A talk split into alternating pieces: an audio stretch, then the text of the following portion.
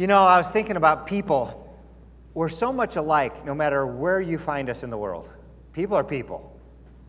And yet we're so different too. It's really weird. Um, you know, like our recent trip overseas. You know, we got to learn a little bit about Israeli people, got to learn a little bit about uh, Arab people, and how these cultures interact with American people. So, as an Israeli tour guide, he told us this, this joke. And he said, and he didn't start it off as a joke, and that even made it more funny. He asked, What's the word, what's the English word for somebody who can speak many languages? And the answer was given after somebody figured it out multilingual. Ah, what do you call somebody who can speak two languages? Everybody knows that. Bilingual. What's the word for somebody who speaks one language? And as everybody paused, he said, American. Because over there, they speak all sorts of languages. Bus driver spoke uh, Spanish, English, Hebrew, Arabic, some German, and that's not uncommon. I understand why we're not that way here. I mean, I met, oh, we, we were so blessed, so many ways. Um, there's a, an amazing archaeological site in Israel called Gamla, very famous. And uh, just so happened that the guy who discovered it was there the day we were there. And there was hardly anybody else there. There were two guys sitting in the picnic area, and we got to meet this guy. Our tour guide's been doing tours for 20 years. He's never met this guy. We got to meet him. So I sat down, we started chit chatting a little bit. Told him, you know, I was from America and I used to live in California, I live in Arizona. He wanted to know how close Tucson was from California, because I guess his son's in California or something. And I said, Well, it's like an eight hour drive to Southern California. And the tour guide was like, He just couldn't wrap his head around the fact that one state away, you drive eight hours, and you're, you're only at the edge of the state.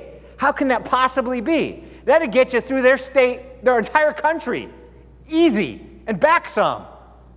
So the, the I guess if you if you got a tiny country and there's a bunch of different people coming and going, you got to learn multiple languages. But here, you can drive for eight hours and they still speak your language, and drive for 20 hours and they still speak your language. Culture is an interesting thing. It's hard to understand it, and it's even harder to communicate it to somebody.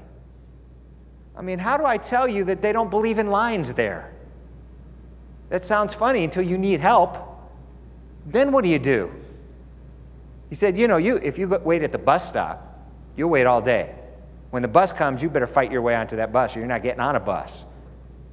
We got to McDonald's, and my wife wanted to experience a McDonald's in Israel, but we forgot there were no lines. So we just stood there. Nobody cared that we stood there. I said, Oh, yeah, there's no lines here. So we had to kind of get up to the front, and that doesn't help too because somebody will, will do this. They'll come up right next to you and speak in front of your face to the person. You really got to be forceful. Culture is weird. It's okay in that culture, but it wasn't okay to us. But we're the visitors there. And it's hard to understand cultural peculiar. We think everybody else's weird culture is weird and ours is fine. But to us, to, to other people, some of the things we do is weird, you know? Imagine a culture where somebody can just rip gas in a public setting, just fart right there. I know a culture like that. To us, that would be like, ew, that's disgusting. Don't do that here. But in their culture, it's fine, completely acceptable. Well, the Bible is written from and in a different culture. And though we study it our entire lives, there's pieces of it that we don't fully appreciate because we're not from that culture. We can understand what it's saying, but we just don't get the significance, the impact, the force of what's going on. Imagine if you're standing in line at the bank and you've been waiting for 20 minutes for your turn. Somebody walks in the door and right, walks right up in front of you, and the teller serves them. How would you feel? I don't know how I could explain that to an Israeli. How would you feel? What do you mean, how would I, I feel? I'd never step in a line for 20 minutes. That's why you walk right to the front. That's stupid.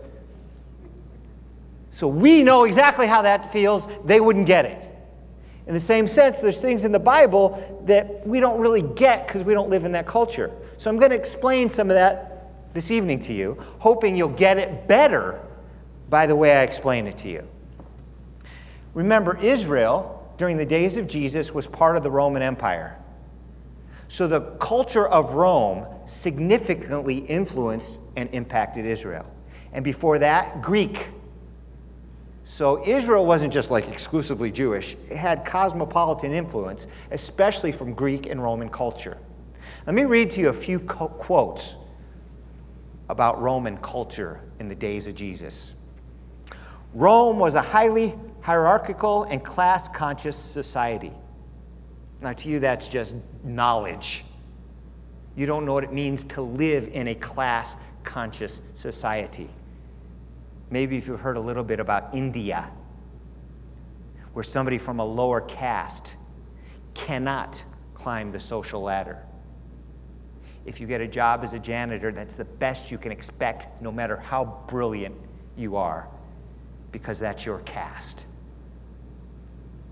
Rome was a highly hierarchical and class conscious society.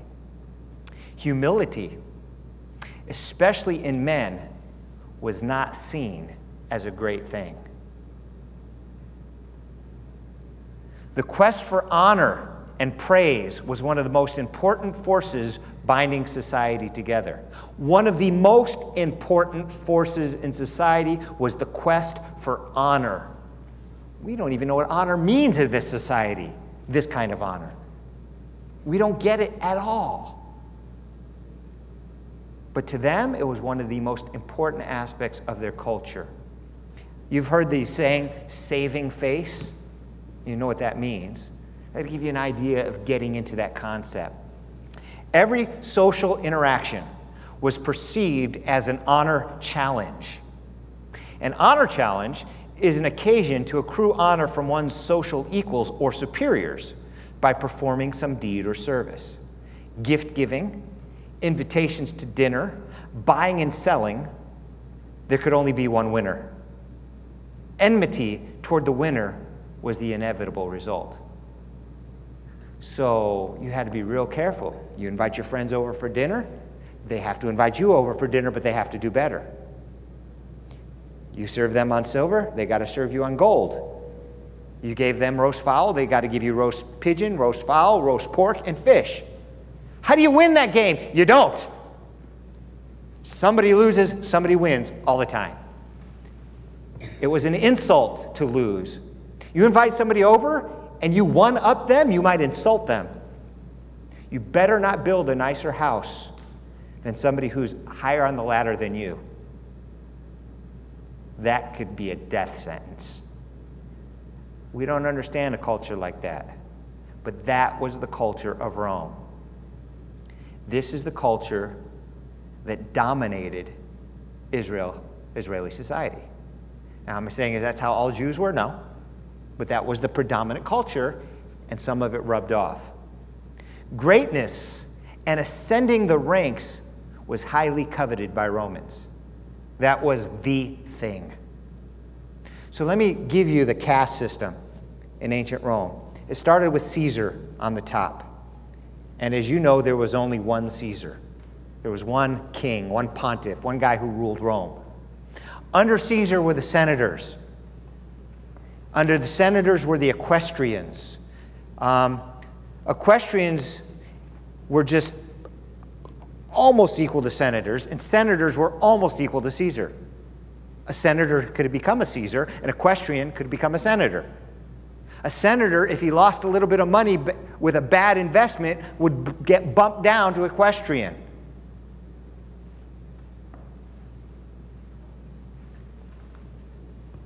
Under equestrians were the common people, your average citizen. Under them were your freed people, people that were once slaves but became free. Under them were the slaves. And though people might disagree with this, and I might fudge on it a little, I would put children as number seven in the caste society of Rome. Why would I put them as seven? Because you could be the son of the emperor and who's going to be teaching you your math lessons and taking you to the store and babysitting you all day? A slave, a tutor. So even though you might save the life of a child over the life of a slave on day to day interaction, children didn't get any respect in that sense. It was, it was weird. It's hard to nail it down. So, understanding what the Roman culture was like helps this little story in Matthew 18 take on a whole new depth of meaning. At that time, the disciples came to Jesus and said, Who then is the greatest in the kingdom of heaven? Who's going to be the equestrians? Who's going to be the senators? Who's going to be the common folk? Calling a little child forward, he said, He had him stand among them. Then he said, Truly I tell you, unless you change and become like little children, you'll never get into the kingdom of heaven. Therefore, whoever humbles himself as this little child is the greatest in the kingdom of heaven. What? You just took the lowest of the low, interrupted this meeting of men, and used him as an object lesson, saying he's superior to us? Well, these were disciples of the rabbi. They wouldn't have said that, but their minds would have been blown. What? God's way is not our way. Well, it wasn't Rome's way. We're trying to make it our way. We want to be godlike. Mark, in his gospel, adds a bit more data. Then they came to Capernaum. While Jesus was at home, he asked the disciples, What were you arguing about on the road? But they kept silent, for on the road they had argued with one another about who was going to be the greatest. Could you imagine Peter saying, I'm going to be a senator? John, you're going to be an equestrian. And John saying, uh uh, I'm going to be the senator, and you're going to be the plebe. they were arguing about who was greatest. They were so off the mark from Jesus' teachings. Why did Jesus wait till he got home to raise this subject with them? Maybe he wanted to allow them to have this conversation. Let them fully discuss it, explore it, see what comes of it. It's obvious to me that the disciples were influenced by the Roman culture. That's not the Jewish way, but they were Jews. So, where'd they get that from? Not from the Bible. They got it from their culture of their day. So, here they were, Jewish people, living a life where they ate different foods. They couldn't associate with Gentiles, they couldn't eat with them. They wore their own type of clothing, went to the synagogue on a daily basis, and still they couldn't keep from being influenced by their culture. How about us? We're right in the middle of it, aren't we? You know, if, if people go to church once a week, they consider themselves doing a great deed for their own spiritual well being. I'm telling you, it ain't enough. Look what happened to the disciples. They were fully immersed in their culture, and still Rome rubbed off on them. I'm telling you, things are rubbing off on us, and we don't even know it's rubbing off on us. Just like the disciples didn't know till Jesus said, What were you guys talking about? Oops, busted. Unless you change, he said, and become like little children, you'll never get into the kingdom of heaven. So he told his disciples they had to become like little children. So, what are characteristics of little children? If we want to become like little children, what does that mean? Well, there was a couple things just in this story that jumped out at me. He said, Therefore, whoever humbles himself as this little child is the greatest in the kingdom of heaven. So, obviously, humbleness, humility is an earmark of children. Would you agree? Yeah. Children don't. Can you imagine 10 children playing together on the playground six, seven, eight year olds and saying, Oh, I don't want to play with you because your dad's a mechanic and my dad's the CEO of a company. They don't even care what their parents do. They care who's got the brightest Tonka truck and who's willing to share. You, you know what I'm saying? Humility. They don't care. If a kid has mismatched socks, holes in their pants, and an old t shirt, the other kid's not going to treat them differently because of it. They don't care. Cool socks. I try to wear mine like that. My mom wouldn't let me. They don't care. Little kids. The older they get, the more they care. So, humility is an aspect of being childlike, it's an aspect of greatness. Of course, humility is the opposite of arrogance. Philippians says, Do not act out of selfish ambition or conceit, but with humility think of others as being better than yourselves. Have you ever tried to do that? Think of people as better than yourself? I'm not talking about people who it's easy to think of. You know, whatever, pick your industry and find somebody who's better in it, better musician, somebody who makes lots of money being a musician, or maybe a more famous pastor. Or maybe, you know, you work in the produce department at Fry's, but there's a guy who owns 100 Fry's. Are you better than that person, or is that person better than you? Now think down the, the ladder. Maybe you own the Fry's, and the guy who sweeps the floor, is he better than you? Of course not. I own the store. Well, what's that have to do with being better? Would you sweep a floor? I'd never sweep a floor. Then he's better than you. Bible tells us to consider uh, that we should consider other people better than ourselves. I don't recommend you try to do that with people who you think are better than you. do that with people who you think are not and work from there. To become like little children, we must avoid arrogance. There's a pastor who gave his definition of arrogance. Let me read it for you. Humility does not mean thinking less of yourself than other people, nor does it mean having a low opinion of your own gifts. It means freedom from thinking about yourself one way or the other at all. Humility isn't thinking lowly of yourself, it's not even thinking about yourself. You don't come into the equation. Wow, I kind of like that. I think I've shared this story with you before. I'll share it again because it's so profound as far as I'm concerned about Abraham Lincoln. Let me just read it. Lincoln once got caught up in a situation where he wanted to please a politician. So he issued a command to transfer certain regiments. And when the Secretary of War, Edward Stanton, received the order, he refused to carry it out. He said that the president was a fool. Lincoln was told that what Stanton had said, and here's how he replied if Stanton said I'm a fool, then I must be, for he's nearly always right. I'll see for myself. As the two men talked, the president quickly realized that his decision was a serious mistake, and without hesitation, he withdrew it. The president of the United States, during a time of war, a guy refused his order. The guy could have been executed. What does President Lincoln say? He says, This guy says I'm a fool. I must be a fool because this guy's brilliant. Wow, I love Lincoln. Brilliant man. A humble person says, I can be wrong. I can make mistakes. I can be foolish. No, Steve, that's not humble enough. I make mistakes. I'm often wrong. I'm often foolish. Saying I can puts it into the realm of the possibility, not the realm of the is. Jesus said that to get into God's kingdom, we must become like children. Little children are humble, they give up arrogance, they don't have it, and we need to give it up too. Another thing about being childlike comes from Mark 9:35. He says, "If anyone wants to be first, he must be last of all and servant of all." Children have no problem serving. In Rome, that was the job of the slaves. That was the low person's job. But in Jesus' kingdom, that's the high person's job.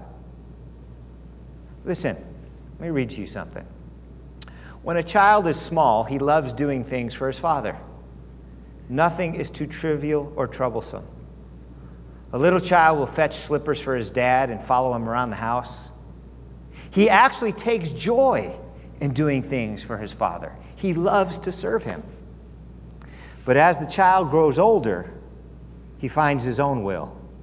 He no longer enjoys doing things for his dad, he'd rather do his own things.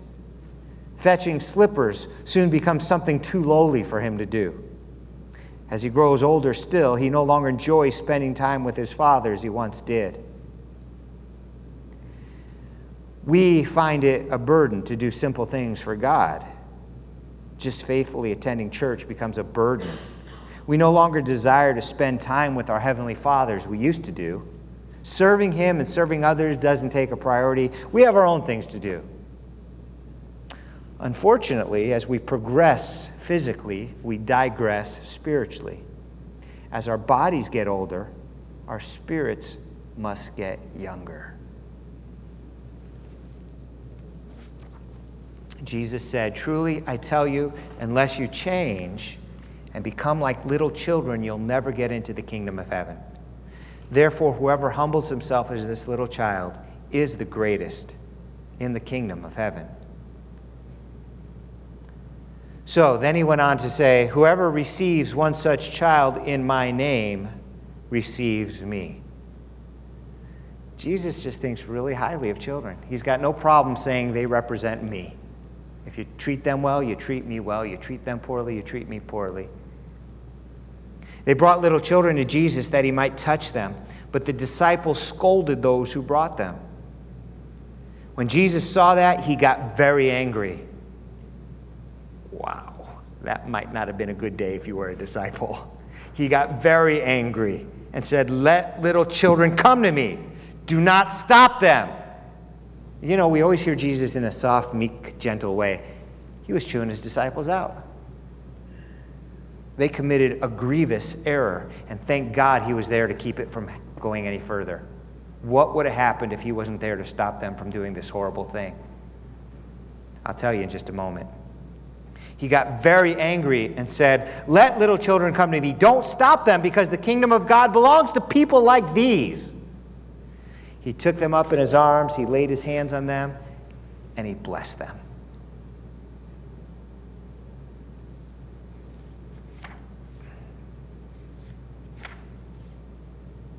So in Matthew 18, here's what Jesus said See that you do not despise one of these little ones, for I say to you that their angels in heaven continually see the face of my Father who is in heaven. What? That doesn't make a lot of sense. But if you tie it to Hebrews, it makes a little more sense. book of Hebrews says about angels that they're ministering spirits sent forth to minister to those who will inherit salvation. So apparently, God's got little angels assigned, or angels assigned to little people. And he said, don't mess with them because they got a representative before the throne. I think that's what he's saying right there. But remember, I told you Jesus got mad at his disciples and good thing he was there to stop them from, from going any farther. Listen to what he said Whoever causes one of these little ones who believe in me to stumble, it would be better for him to have a heavy millstone hung around his neck and be drowned in the depth of the sea. You're not going to swim much with that thing hanging around your neck. And I don't think he was exaggerating. It'd be much better to wear that as a necklace and be tossed into the ocean than to trip up a little child who's coming to Jesus. That's why he got so mad. These people almost did that. He stopped them. That word, uh, stumble, is used throughout the scripture. It means to offend. Scandalizo, from the word scandalize, to entrap, trip up, or entice to sin. That's what stumble means. To cause a little child to stray from the Lord is a big sin. Rather than leading children from the Lord, the Lord would have the little children lead us to Him. There's this cool little story I read a few years ago. It was about um, a family going to a diner. Presents itself as a true story. And the diner was packed. There was only a few chairs left at the counter. So, like, mom was on this end, one of the kids on this end, kid on the far end with strangers in between food was served, and the little girl on the far end said, Mom, doesn't anybody say grace in this place? And the entire diner went still. Cook stuck his head out the window and said, We do, sister, you do it. Everybody bowed their head, and she said a child's little prayer God is good, God is great, thank you for this food. Amen. Everybody said, Amen, and they ate.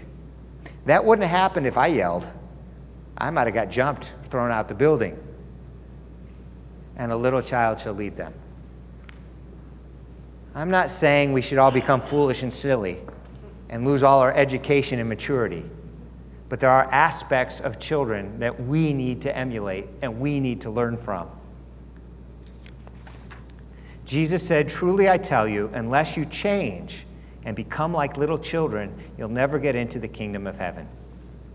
I'm hoping that you will be looking at children in a whole new way from this point forward. And I'm hoping that you'll be looking at yourselves in a whole new way. Because we're always wanting to be senators, Caesars, and equestrians. But Jesus says you're going the wrong direction. The greatest serve all. Please join me in prayer. Lord, you, let, you gave us the example. You came from heaven to earth to show us the way. You were born in a manger as a lowly human being, as the lowliest of all human beings, as a Jewish peasant in a Roman world. And you gave your life to teaching and to healing. You allowed yourself to be rejected and ultimately crucified. You even washed your disciples' feet to show us. And yet we don't seem to learn. We want people to wash our feet. Lord, teach us what it means to be humble servants of yours, least that we might be the greatest. Help us to love and to trust like children and to love children, even as Jesus does. For it's in his name we pray. Amen.